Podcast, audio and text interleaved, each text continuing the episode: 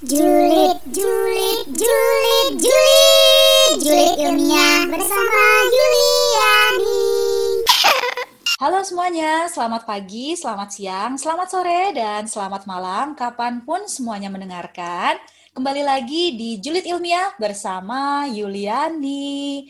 Sekarang udah masuk ke episode 9 podcast saya, dan di episode ini saya akan mengkaji masalah sosial lagi, ditambah budaya dan psikologi yang dibalut dengan bumbu julid, nyinyir, dan sarkasme.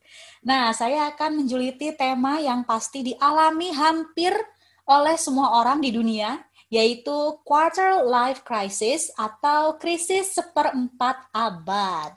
Episode 9 ini saya juga akan kolaborasi lagi dengan salah satu mantan mahasiswa saya, karena waktu kami nongkrong bareng sambil makan es krim maca yang udah jadi kuah, kami curcol tentang kegalauan anak-anak usia 25 tahunan. Percayalah, saya juga pernah mengalami usia 25 tahunan kan. Sekarang udah ada di sisi lain di jaringan saya, bukan sisi lain di dunia lain. Vian, apa kabar Vian? Halo Miss Yuli. Hai, kita excited banget ya. Dari Iya, dulu iya. ditunda-tunda. Iya akhirnya ya ya ampun. Akhirnya Vian sehat nih sekarang nih, walaupun masih bindeng udah lumayan seger nih. Iya alhamdulillah lah. It's Oh. getting better, Miss. Oke, it's getting better ya. Always gets better, even Ya. in your quarter life crisis. Oh iya bener banget ya sesuai tema Oke. banget oh, ya. iya, sesuai tema. Nothing lasts forever, ada. Uh mantul. Nah, ini buat yang nggak tahu, Vian yang baru aja di wisuda sarjana dan sekarang usianya pas banget ya, Vian ya, 25 tahun ya. Oh Tepat iya pas banget. kali seperempat abad. Uh, Ya kan? Nah, nanti kita akan tanya-tanya apakah Vian sudah mulai mengalami fase QLC ini. Nah, sebelum kita mulai, saya akan memaparkan poin-poin hari ini. Yang pertama adalah sekilas tentang quarter life crisis. Terus poin kedua, cirinya QLC. Nah, saya akan bacakan ciri-ciri dan mungkin Vian juga akan share ya cirinya apa aja yang Vian alami atau mungkin sudah mulai ada gejala nih, Vian mengalami hal ini ya. Terus saya juga akan membahas pemicu dan yang terakhir cara menjalani fase QLC atau quarter life crisis agar tidak terlalu terperosok ke jurang yang paling dalam. Oke, kita mulai ya. Julid ilmiah yuk bersama saya Yuliani. Oke, poin pertama julid kita hari ini adalah sekilas tentang quarter life crisis. QLC ini adalah istilah untuk sebuah fase dalam hidup saat kita sering merasa ragu, cemas, dan bingung dengan tujuan hidup. Intinya, kegalauan tentang banyak hal, mulai dari karir, keuangan, asmara, dan hidup. Menurut saya pribadi, fase ini adalah satu fase sebelum menuju fase dewasa yang mungkin muncul setelah fase alay. Jadi, fase pendewasaan seseorang itu terdiri atas anak-anak, remaja, alay, fase quarter life crisis, baru fase dewasa. Dari namanya, fase ini biasanya terjadi pada seseorang yang usianya menginjak hampir seperempat abad atau 25 tahun sampai usia sekitar 35 tahun. Setiap orang memasuki tahap QLC berbeda-beda. Ada yang mulai merasakannya di usia 20-an, awal 20, tapi malah ada yang baru mulai merasakan saat usia 26 tahun ke atas. Kadang fase QLC ini juga selesai di waktu yang berbeda juga pada setiap orang. Nah, Vians kan sekarang 25 tahun nih. mhm. Udah mulai merasakan fase ini kah? Oh sangat. Oh, oke. Ini- Tahun tahun ini atau dari kapan nih mulainya? Oke kalau bicara soal topik malam ini ya Miss ya. Mm-mm. Sebenarnya dari dulu sih dari umur kayaknya waktu SMA kayaknya. Oh, udah dari SMA ya? Iya karena Bukan itu ya? tahap alay, enggak karena ya? Iya karena karena aku tuh gimana ya sebagian teman bilang Pak aku tuh tumbuhnya terlalu cepat atau uh, pemikirannya beda kayak yang lain gitu. Ada yang bilang kayak gitu. Oke, Terus- berarti Vian nggak mengalami fase alay, tapi langsung tiba-tiba quarter life crisis gitu. nah iya yang aku rasain kayak gitu sih Miss. Oh, oke. jadi nggak nggak ada tuh eh, apa ya eh, alay-alayan dulu nggak- enggak gitu. Jadi aku dulu biasa aja gitu loh Hmm, Terus tahu-tahu biasa. jreng-jreng gitu. Oke, jadi biasa dari remaja mulai-mulai cinta monyet tiba-tiba galau aja gitu ya, nggak ada yang alay-alayan. Nah, wah, eh, galaunya pun bukan galau kayak apa hubungan asmara dan lain-lain, tapi galaunya pun karena Eksistensi eh, hidup. Ya, itu tuh, itu Oh, pre- wow. pressure pressure itu tuh. Uh. Oke, nah ini berarti kan udah dari SMA nih ya, kokolot begok ya kalau istilah bahasa Sunda ya, Vian ini ya, Iya. terlalu cepat dewasa gitu, dewasa sebelum waktunya kalau kata orang-orang ya. Apa aja yang Vian rasakan? Nanti ya kita cerita apa yang Vian rasakan di poin kedua. Julid ilmiah yuk bersama saya Yuliani.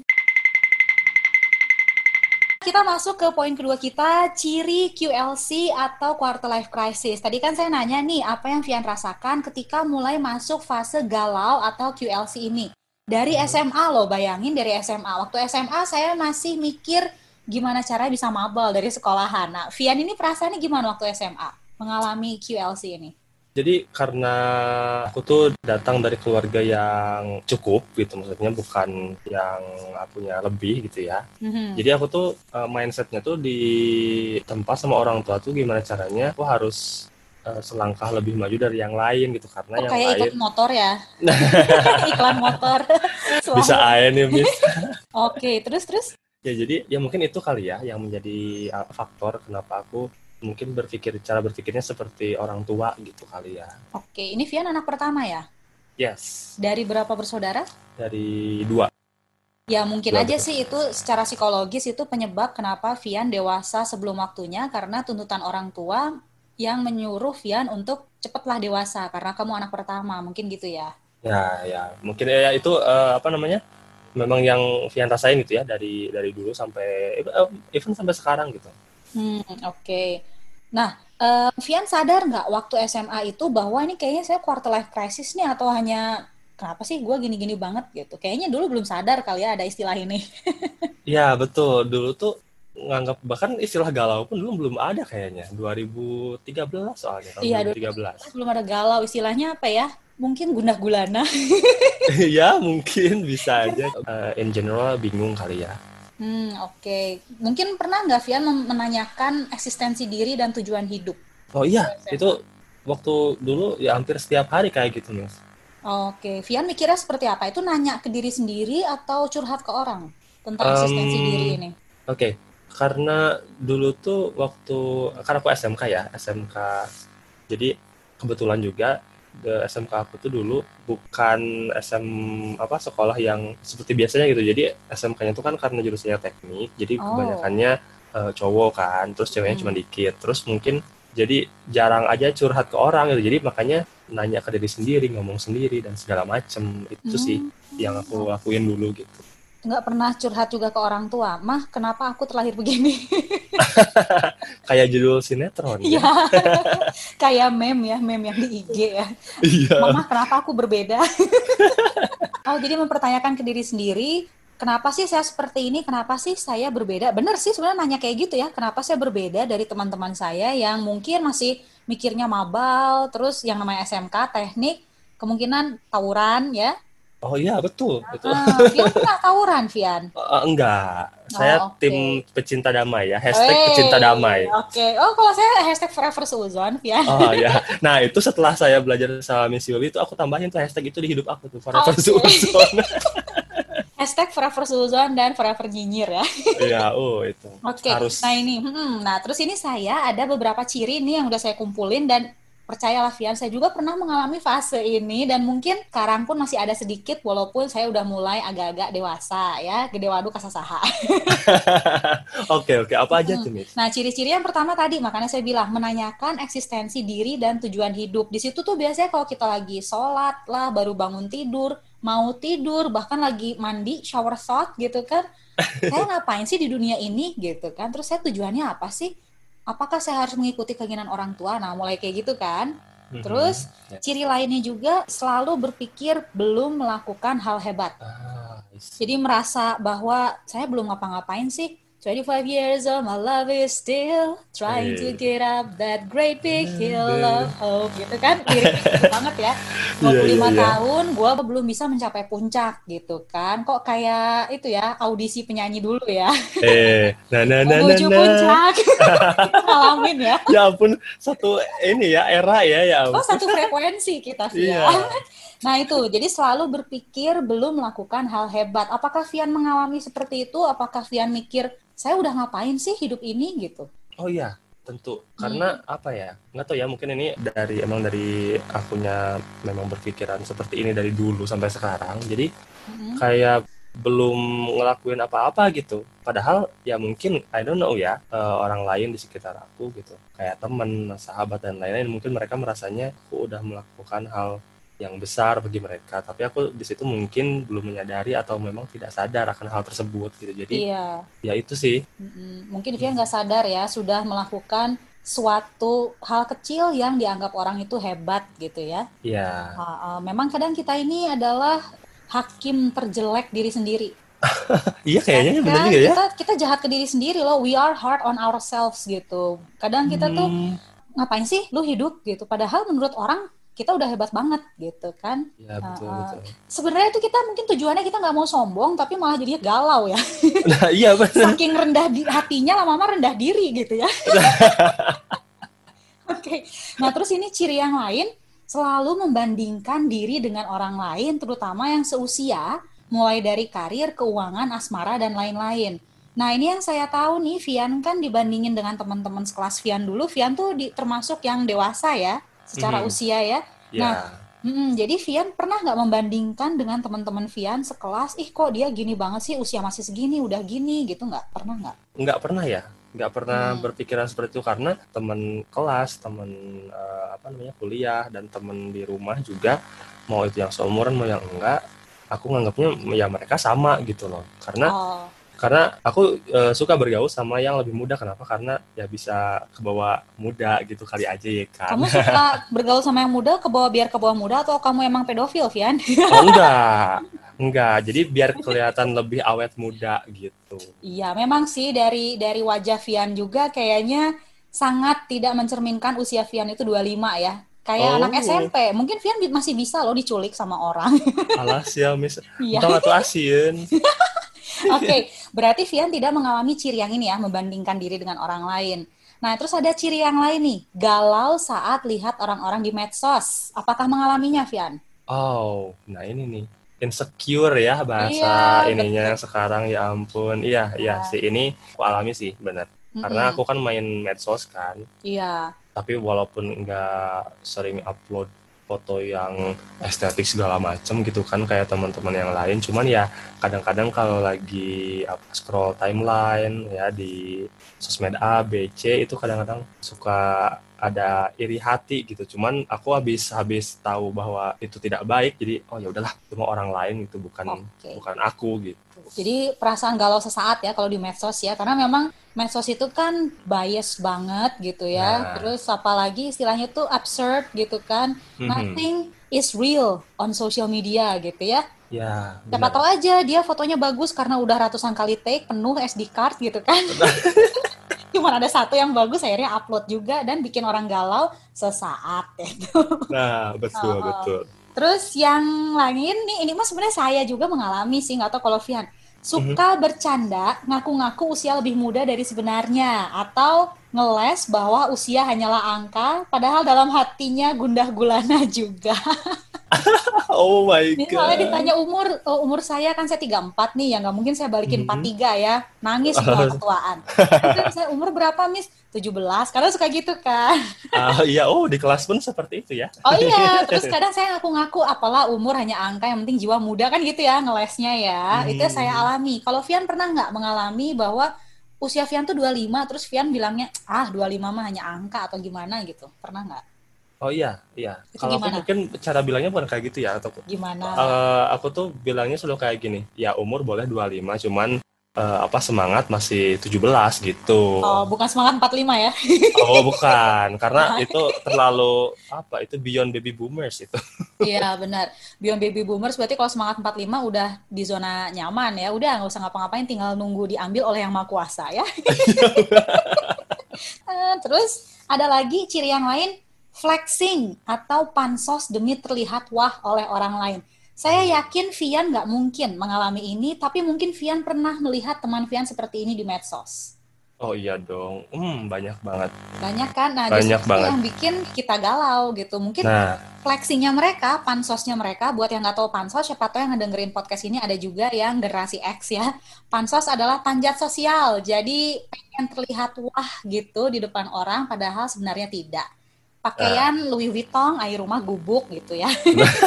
alas ya, Atau jauh pisan perbandingannya. Iya, siapa tahu tasnya tas Chanel gitu, tapi modal minjem temen kan siapa tahu atau Chanelnya KW20 kakak gitu ya. nah, sebenarnya si flexing ini mungkin Vian nggak ngalamin ya, karena justru Vian yang melihat orang-orang teman-teman Vian di medsos seperti ini ya. Mhm, Iya, Tapi eh, Vian bisa nggak membedakan mana yang flexing atau pansos, mana yang benar-benar wah, bisa nggak ngebedain? Hingga Kalau- membuat Vian tuh galau, misal oh dia mah asli, eh wah, dan aku galau gitu. Kalau ada lagi yang oh dia mah flexing, ngapain juga gua galau gitu, pernah nggak? Oke, kalau misalkan bicara soal ini ini kayak kayaknya nge- ngejudge banget ya gitu ya. Oh ya nggak apa-apa kan kita nyinyir julid ilmiah. Oke, siap. Jadi kalau aku gimana ya eh, menyikapinya itu? Jadi eh, aku baru bisa bilang kalau ah ini mah flexing atau ah ini mah memang benar-benar wah gitu orangnya. Itu kalau misalkan aku udah ketemu langsung sama orangnya gitu. Ya Oh. minimal sekali dua kali lah ketemu terus ngobrol gitu sebentar aja 10 menit lah gitu. Oke, barulah hashtag Forever Suzon ya. Nah, baru di situ langsung oh otakku langsung menganalisis sana sini. Oke, otak saya traveling pemirsa gitu ya. Iya, iya. Eh, tapi nih, misalnya Vian udah ngikutin medsos eh, temen Vian yang udah kenal gitu kan beberapa kali, terus Vian jadi tahu oh ini mah anak ini posting ini untuk flexing, oh anak ini posting ini emang bener hebat gitu. Pernah nggak Vian seperti itu? Hmm, aku uh, pernah nemuin yang kayak gitu. Hmm, Mungkin bukan pernah ya, tapi ya lumayan sering lah ya. lumayan seringnya. Terus di unfollow nggak? Oh enggak, aku tuh tipe orang yang kalau misalkan belum ngeganggu secara langsung gitu ya, confront me into my face gitu, yang nggak akan aku sampai unfollow apalah itu artinya unfollow sama follow udah Iya. cuman angka doang. Iya. Jadi nggak di unfollow, paling di hide ya. Oh iya, paling di Eh, hide di karena mute, di mute. Iya di mute Ka- karena ya karena aku merasa nggak mau ngelihat uh, postingannya dia supaya aku tidak insecure dan segala macam ya udah aku mute aja gitu Iya, nggak usah yang- pengu- Mm. nggak usah pengumuman kan jadi ya ya udah Iya, sih gitu Betul. Apalagi yang memang flexing atau pansos, jadi please, I know who you really are, bitch, gitu kan ya. Mhm, ya So, I better just mute you, bitch, Mhm, gitu ya ya. ya that mhm. Iya, iya. Nah, ini memang ciri-ciri ini memang tidak semuanya dialami oleh seseorang yang sedang masuk ke tahap QLC. Makanya tadi Vian tidak membandingkan diri dengan orang lain sama ketika ini flex, tidak flexing ya, Vian itu tidak flexing atau pansos gitu kan. Jadi Vian Iya. tidak mengalami dua hal itu. karena aku mah apa ya apa yang mau ditunjukin gitu Ya, siapa tahu kamu eksibisionis menunjukkan bagian-bagian vital.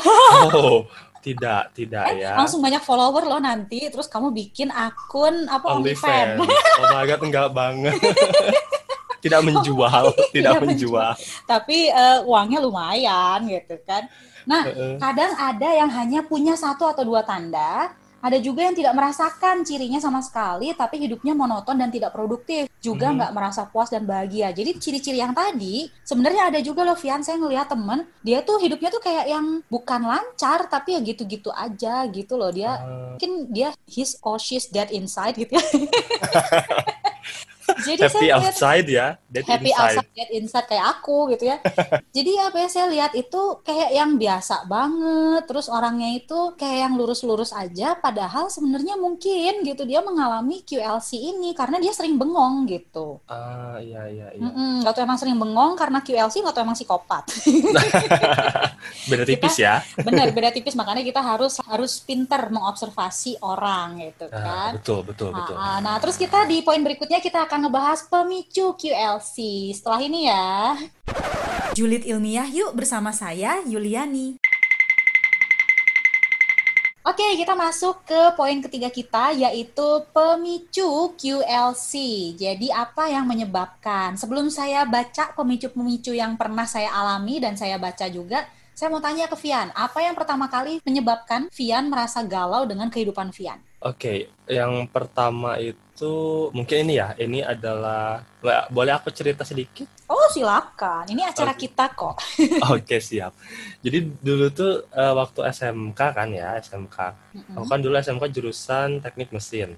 Mm-hmm. Terus sekarang baru lulus dari Fakultas Bahasa, jauh banget kan? Iya. Jadi dulu tuh dapat kesempatan beasiswa mm-hmm. di salah satu politeknik uh, di Bandung Oh, pernah kuliah di Politeknik juga?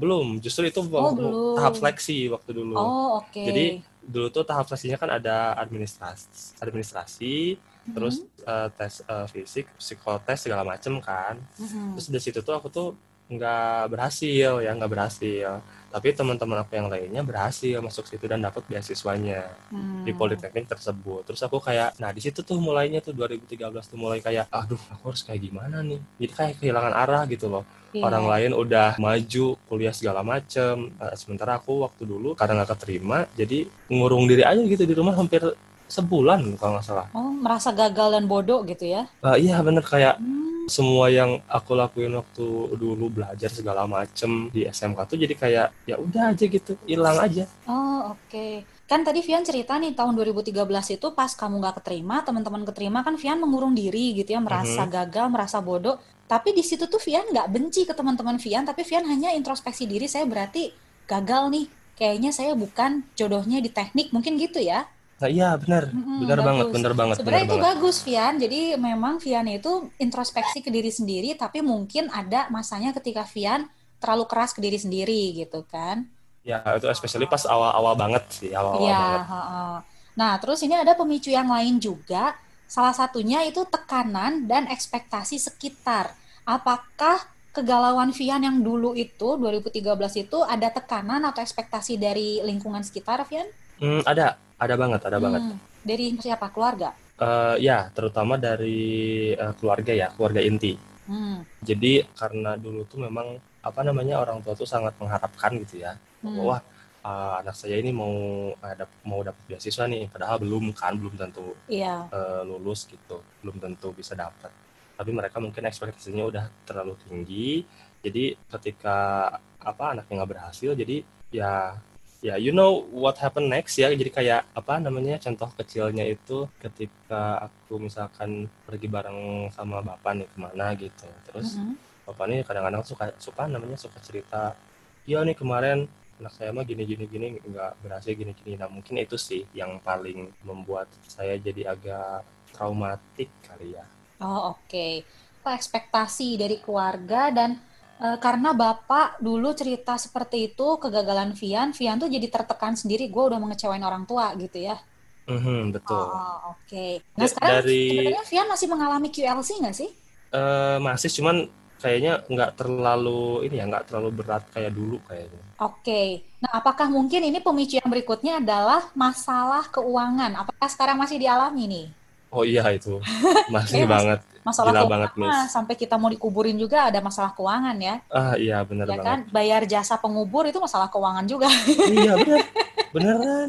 ya benar.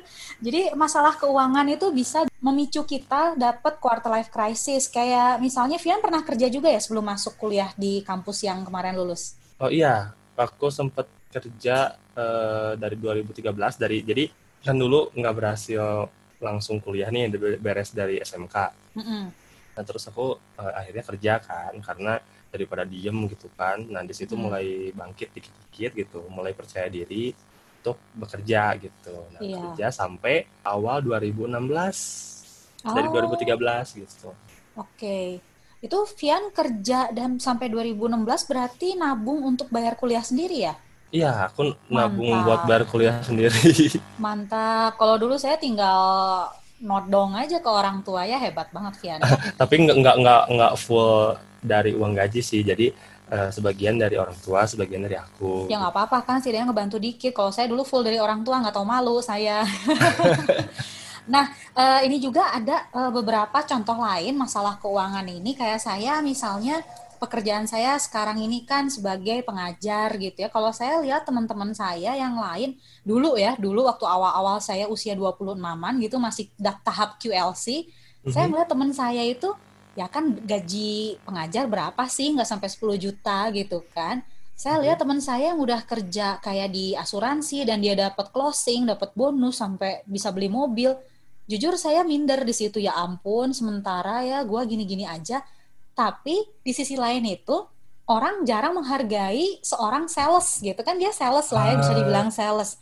Orang hmm. jarang menghargai sales tapi begitu ada orang tahu kamu dosen ya. Nah, walaupun gaji saya kecil tapi saya dihargai karena dosennya itu gitu loh, ya. Uh, iya, prestisiusnya hmm. ya. Prestisiusnya. Jadi saya di masalah keuangan ini saya selalu melihat bahwa ternyata keuangan itu kan orang juga nggak terlalu ngelihat keuangan kita gitu ya ngelihatnya hmm. status hmm. kita aja siapa sih kita gitu kan ah, iya. jadi mulailah bisa agak-agak dikurangin juga si pemicu ini terus pemicu lainnya adalah nilai-nilai dalam keluarga apakah ada nih nilai-nilai dalam keluarganya Vian yang bikin Vian galau ada nggak kalau nilai dari keluarga nggak ada sih karena ajaran dari orang tua ya aku rasa sama sih kayak ajaran orang tua teman-teman yang lain ke mereka gitu. Belum tentu, Vian. Kayaknya emang keluarga kamu keluarga terpilih ya oleh Yang Maha Kuasa ya. Jadi kamu berhasil punya anak kayak kamu. oh my god. iya, soalnya ada aja gitu. Saya ngelihat gini mah ciri eh, bukan ciri ya. Saya ngelihat kisah nyata, eh kisah nyata hmm. kayak di film yang tiap pagi sampai sore itu. oh my god. Jadi memang ada nilai-nilai keluarga yang maksa gitu apalagi kita kan masuk ke kolektivisme ya kolektivisme oh, ya. Indonesia itu kan kolektivisme jadi ada teman saya itu dia anti jadi PNS tapi orang tua selalu maksa untuk jadi PNS gitu kayaknya tuh si. ultimate goalnya orang Indonesia adalah menjadi PNS gitu kan padahal dia udah nggak mau dari awal gitu jadi nilai keluarga itu karena sekeluarga PNS ya udah lu PNS aja ada si om ini kok di sini gitu loh jadi saya ngelihatnya dia pengennya jadi artis gitu, mm-hmm. jadi uh, ya pelukis kayak gitu, akhirnya masuk PNS gitu kan. Ah, I see, I see. Mm-hmm. Kalau misalkan kayak gitu, mungkin nggak tahu ya aku ini benar apa termasuk ini atau enggak tapi waktu dulu karena masuk SMK itu memang permintaan orang tua kan mm. terus dulu aku memang ya udah nurut-nurut aja gitu ya namanya juga masih baru lulus SMP gitu kan jadi yeah. Iya. uh, katanya apa namanya udah masuk SMK ini aja supaya nanti kerjanya bisa kayak gini kayak gini kayak gini ya udah aku nurut kan terus hmm.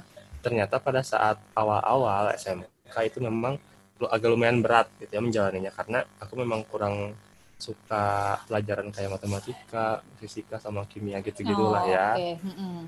Nah tapi aku berusaha di situ, aku berusaha karena aku tahu aku kurang di bagian situ, jadi aku eh, berusaha untuk ya at least passing grade uh, nyampe lah ya gitu.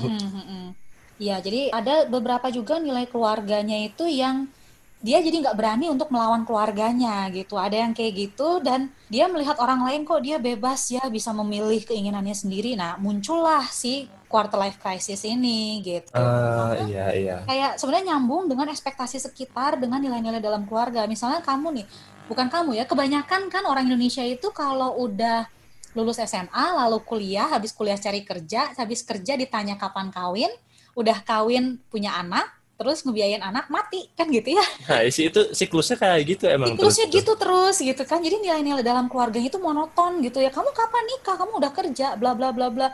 Terus udah nikah juga kamu kapan punya anak? Gini gini gini. Coba dong sekali-sekali nilainya diubah gitu ya. Misalnya udah kerja habiskan duit buat traveling misalnya gitu ya. Nah bener Bener. Kalau saya punya anak saya akan seperti itu. Kamu gaji 3 juta, pergi sana kamu seminggu, nggak usah pulang duluan. Kamu cari pengalaman. Saya akan seperti itu kalau punya anak. Makanya mungkin sampai sekarang saya belum punya anak. Wah, pengen jadi anaknya Miss tuh. Ya Aduh, bebas. adopsi ribet ya ngadopsi lu. Enggak, kalau ngadopsi Vian yang ada juga bukan saya yang ngurus tiap hari julid Vian. Oh iya bener. Bisa heboh rumah kita Vian. Uh. Terus ada lagi pemicu yang lain idealisme yang mulai berbenturan dengan realita.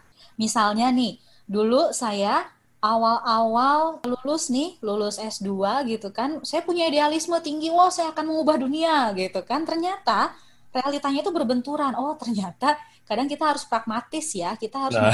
keadaan sekitar gitu kan, supaya yeah, yeah. kita nggak jadi gila gitu. Banyak juga dialami orang gitu, pemicu QLC itu adalah idealisme ini. Misalnya lulus S1 ngarep-ngarep gaji UMK 3 juta. Ternyata kan sekarang bukan dilihat dari S1-nya, tapi dilihat dari skill dan pengalaman gitu kan. Idealisme kita adalah S1 3 juta gajinya. Ternyata realitanya adalah ya kamu probation 1,5 juta kan gitu. Jadi Vian ini pemicunya kebanyakan hanya tekanan dan ekspektasi juga masalah keuangan ya. Iya, iya sih. Kalau yang aku alamin dan aku rasain memang cuma itu aja sih. Iya benar. Kalau saya nilai-nilai dalam keluarga, keluarga kecil nggak terlalu, tapi keluarga besar, Vian. Makanya sebenarnya saya beruntung juga ada COVID ini. Jadi kemarin Lebaran nggak kumpul keluarga dan nggak ditanya-tanya kapan nikah. Oh iya, sebel banget sih kalau tiap kayak gitu ya ampun. Iya, tapi kalau saya ngebalesnya ya gitu aja, saya bercandain aja gitu. Nah, kita akan masuk ke poin berikutnya, cara menjalani fase QLC. Julid ilmiah yuk bersama saya, Yuliani. Oke, sekarang kita masuk ke poin keempat kita, poin terakhir, cara menjalani fase QLC agar tidak terperosok terlalu dalam. Nah, ini menurut psikolog Dr. Oliver Robinson ada empat fase dalam QLC. Yang pertama, perasaan terjebak di situasi, baik itu pekerjaan, hubungan, atau hal lainnya. Ini pasti semua orang mengalami ketika baru pertama masuk ke tahap QLC ini ya, ke level QLC. Kayak ada teman saya baru ulang tahun usia 30 gitu kan bulan Juli kemarin terus langsung galau. Gila gue 30 tahun ngapain aja ya gitu. Pekerjaan gue gini-gini aja hubungan gini-gini aja. Nah itu. Terus Ah, tahap oke. kedua mulailah. Setelah kita galau nih kita udah tahu nih apa yang bikin kita galau muncul harapan akan sebuah hidup yang baru atau perubahan hidup. Jadi misalnya saya galau kenapa sih kerjaan gue gini-gini aja? Kayak teman saya kemarin gue 30 tahun kerjaan masih freelance-freelance aja Nah, mulailah harapan baru karena dia mikirnya pasti ada kok jalan supaya saya bisa settle. Nah, itu kan mulai ada harapan. Mhm. Terus fase ketiga mulai membangun kembali hidup yang baru, bukan hidup bersama orang lain ya, tapi hidupnya dia sendiri. Jadi kayak tadi galau terus oke deh kalau gitu saya harus mulai settle. Dia mulai menapaki lagi, mulai menjajakan lagi, mulai mempersiapkan lagi langkah-langkah apa yang harus diambil supaya si hidupnya berubah gitu kan. Nah, baru yang keempat memiliki komitmen seputar aspirasi, motivasi dan tujuan. Kan tadi di tahap ketiga itu udah mulai nih membangun kembali hidup yang baru, udah tahu set goals-nya seperti apa. Baru yang keempatnya gimana caranya kita menggapai si goals itu. Nah, lamanya seseorang berada di dalam masa QLC tergantung dari cara dia menyikapinya semakin kamu terlena dengan situasi ini, semakin lama beresnya. Sekarang saya tahu Vian ini kayaknya udah mulai memudar nih si QLC ini. Apa yang Vian lakukan sih? Siapa tahu Vian bisa kasih tips ke mereka-mereka yang mulai masuk ke tahap quarter life crisis ini supaya mereka nggak terlalu terlena gitu dalam tahap ini. Oke, tapi mungkin ini enggak enggak efektif buat semua orang mungkin ya. Cuman Hmm. mungkin di sini eh, aku coba share aja kali ya. Ya namanya juga sharing, Maksudnya aku bukan apa instruksi. namanya? Maksudnya aku aku coba berbagi lah ya. Iya. Oke, jadi pertama aku lakuin itu adalah ingat ke tujuan awal ya. Ingat ke Hmm. tujuan awal. Jadi buat apa nih kemarin gagal ini tuh kita tuh buat apa gitu loh. Jadi Hmm. harus apa ingat lagi gitu. Kita tuh sudah berjalan sejauh ini, sudah mengorbankan waktu, tenaga, pikiran segala macem, ya materi juga sampai titik ini gitu. Kenapa harus menyerah sekarang gitu loh. Mm-mm. Karena kan hidup ini nggak nggak cuma sampai besok, masih ada besoknya lagi, masih ada besoknya lagi. Nah kita harus harus terus maju gitu ke depan. Jadi harus ingat ke belakang dulu ya, targetnya apa dulu melakukan hal Iya. ini, baru kita menentukan atau merancang rencana ke depannya mau kayak gimana gitu. Oke, kalau misalnya ada seseorang yang tujuan utamanya adalah meninggal, gimana, Vian? Eh, karena itu bukan tujuan utama itu Kita karena manusia pasti akan meninggal gitu. kok. Iya itu kepastian kayaknya. Iya, iya. Jadi bukan tujuannya. Kalau kan ada aja orang yang dari sekarang udah mulai mempersiapkan rumah terakhirnya dia gitu kan beli di San Diego Hills itu yang sampai Oh miliaran iya gitu iya kan ada. ya ampun iya. Berarti itu segalau apa ya sampai beli kafling kayak gitu? Kayaknya nggak tahu deh itu aku nggak kepikiran sampai sana kayaknya. Iya, oke. Nah, sekarang nih eh, saya kasih beberapa wejangan nih ya karena saya udah usia 34 tahun dan sepertinya saya udah mati rasa. Dead inside, alive outside atau sarkasnya I don't give a fuck about what people say anymore and just focus on what I'm doing gitu kan. Oke. Heeh. Ada cara saya menjalani tahap ini biar mungkin yang sekarang lagi mengalami nggak terjerumus terlalu dalam dan susah bangkit lagi. Bangkit mah nanti aja dikubur ya. Ngeri loh, asli ngeri kalau nggak bisa bangkit lagi nanti tahu-tahu lu udah di alam kubur gitu kan karena semasa hidup nggak tahu mau ngapain gitu nggak ada yang dinikmati gitu kan. Kalau ini dari tips pengalaman saya yang pertama bersyukur dengan apa yang ada, jangan cari yang nggak ada. Ini kayaknya Vian tadi udah cerita juga ya. Saya bersyukur dengan apa yang ada gitu kan. Iya betul betul. Uh, makanya Vian nggak pernah banding-bandingin juga dengan orang lain karena Vian sudah bersyukur dengan apa yang Vian miliki gitu ya. Iya. Terus yang berikutnya hargai hal-hal kecil yang kamu raih walaupun menurut orang lain itu sepele. Misalnya saya nggak bisa bangun jam 5 pagi, taunya hari ini saya bangun jam 4 karena pengen pupsi-pupsi. Nah itu kan suatu pencapaian ya. Oh iya betul Kayak gitu. betul. Nah, terus yang berikutnya ini Vian banget. Jangan banding-bandingin diri dengan orang lain. Ini tipsnya dari Vian nih bagus banget ya. Setiap orang ada waktunya sendiri, punya timeline sendiri, rezeki sendiri, umur sendiri, dan jodohnya sendiri. Eh, so iya banget ya gue. Eh tapi bener loh. Bener Iya. loh. Terus em, ya kayak tadi kan, mungkin di usia Vian yang 25 ini ada teman Vian yang udah diangkat jadi manajer sementara Vian baru lulus sekolah. Ya it's okay gitu kan. Memang sih kadang kita sering juga, saya pun jujur masih suka ngebandingin dengan orang, tapi justru dengan saya membandingkan dengan orang lain itu, saya jadi balik lagi ke bersyukur dengan apa yang saya miliki. Nah itu bagusnya kalau Ah. ingatnya ke situ. Nah yang jeleknya makin terpuruk gitu. Iya, ada yang kayak gitu. Makanya kayak saya ngeliat nih temen, aduh ya ampun ini keluarga bahagia banget ya, udah punya suami, yang anak-anak yang soleh gitu kan. Terus saya bersyukur ke saya, tapi tapi saya usia segini udah bisa beli ini, udah punya ini gitulah. Jadi apa ya agak-agak nyombong diri sendiri aja lagi gitu kan, supaya Iya. nggak galau terlalu lama gitu. Membahagiakan diri sendiri ya Miss ya. Iya, karena bahagia itu sederhana, cukup nonton video-video receh. Aku banget itu ya Iya. ampun. Kita follow IG-nya kegoblokan Anfaedah ya. Iya aku udah sudah follow juga itu tahu ya ampun. Nah itu. Terus yang berikutnya bikin target-target yang nggak muluk-muluk. Karena kalau kamu bikin target yang terlalu muluk-muluk, kamu akan kesulitan cari cara mencapainya, malah nantinya makin stres dan galau. Jadi Ya. misalnya kamu bikin goal nih ya, 5 goal aja yang ingin dicapai 5 tahun ke depan. Ya jangan bikin target 5 tahun ke depan saya pengen beli rumah, itu agak sulit gitu ya. Aduh. Nah, uh, saya pengen beli mobil, jangan dulu lima tahun mah gitu, nikmati dulu aja. Lima tahun tuh bikin target, saya pengen ke Malaysia, Singapura gitu. Kayaknya lebih mudah seperti itu gitu, ya kan? Dan lebih seru juga sih kayaknya Lebih ya. seru daripada mobil.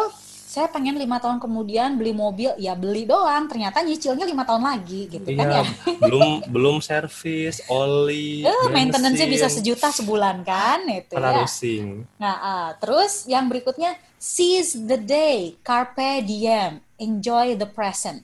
Jadi nikmati sekarang ini tuh dinikmati dulu, jangan terlalu dipikirin.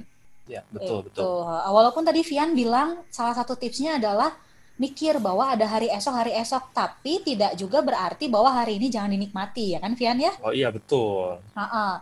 Terus ini ini penting nih, ini penting nih Vian.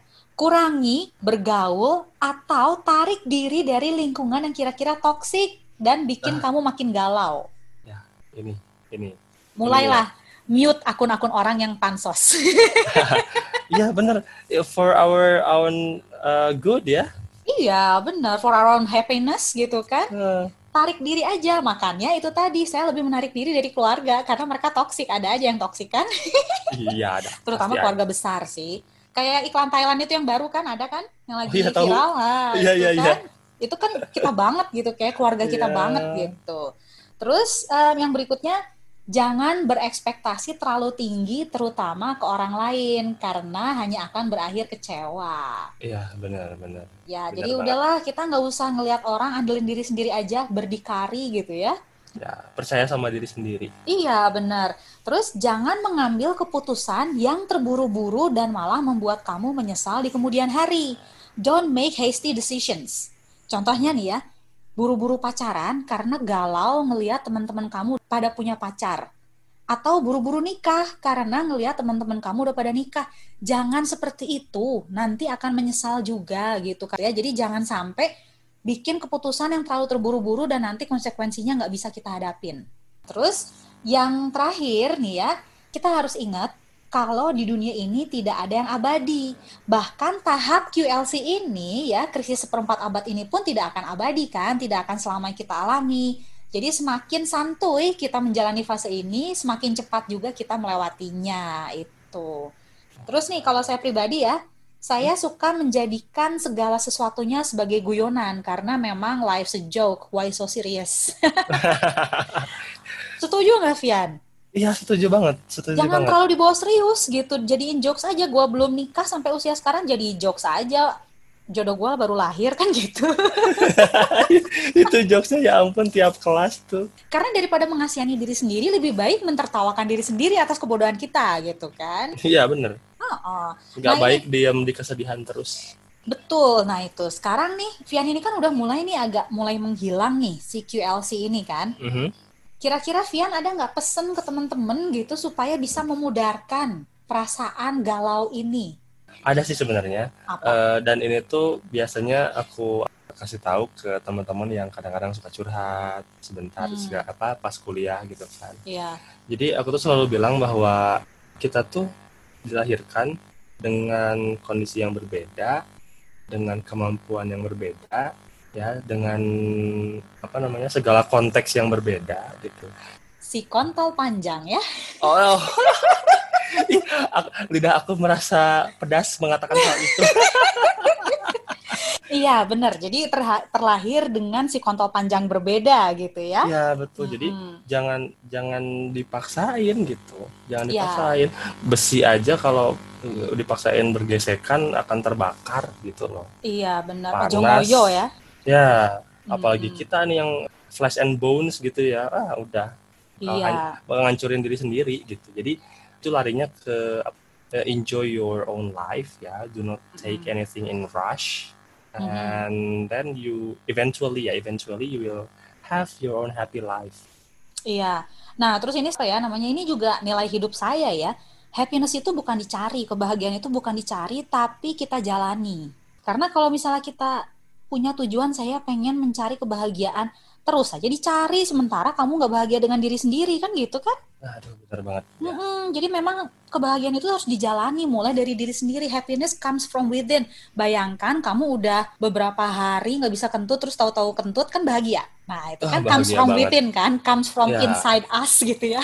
Iya bener. Kayak aku nih, aku nih sekarang ya kan eh, pileknya udah mulai membaik nih ya. Iya. Bersyukur banget itu jadi lebih happy. Makanya Iya. bisa ikutan podcast ini gitu. Oh iya dong, langsung ngejulit gitu kan.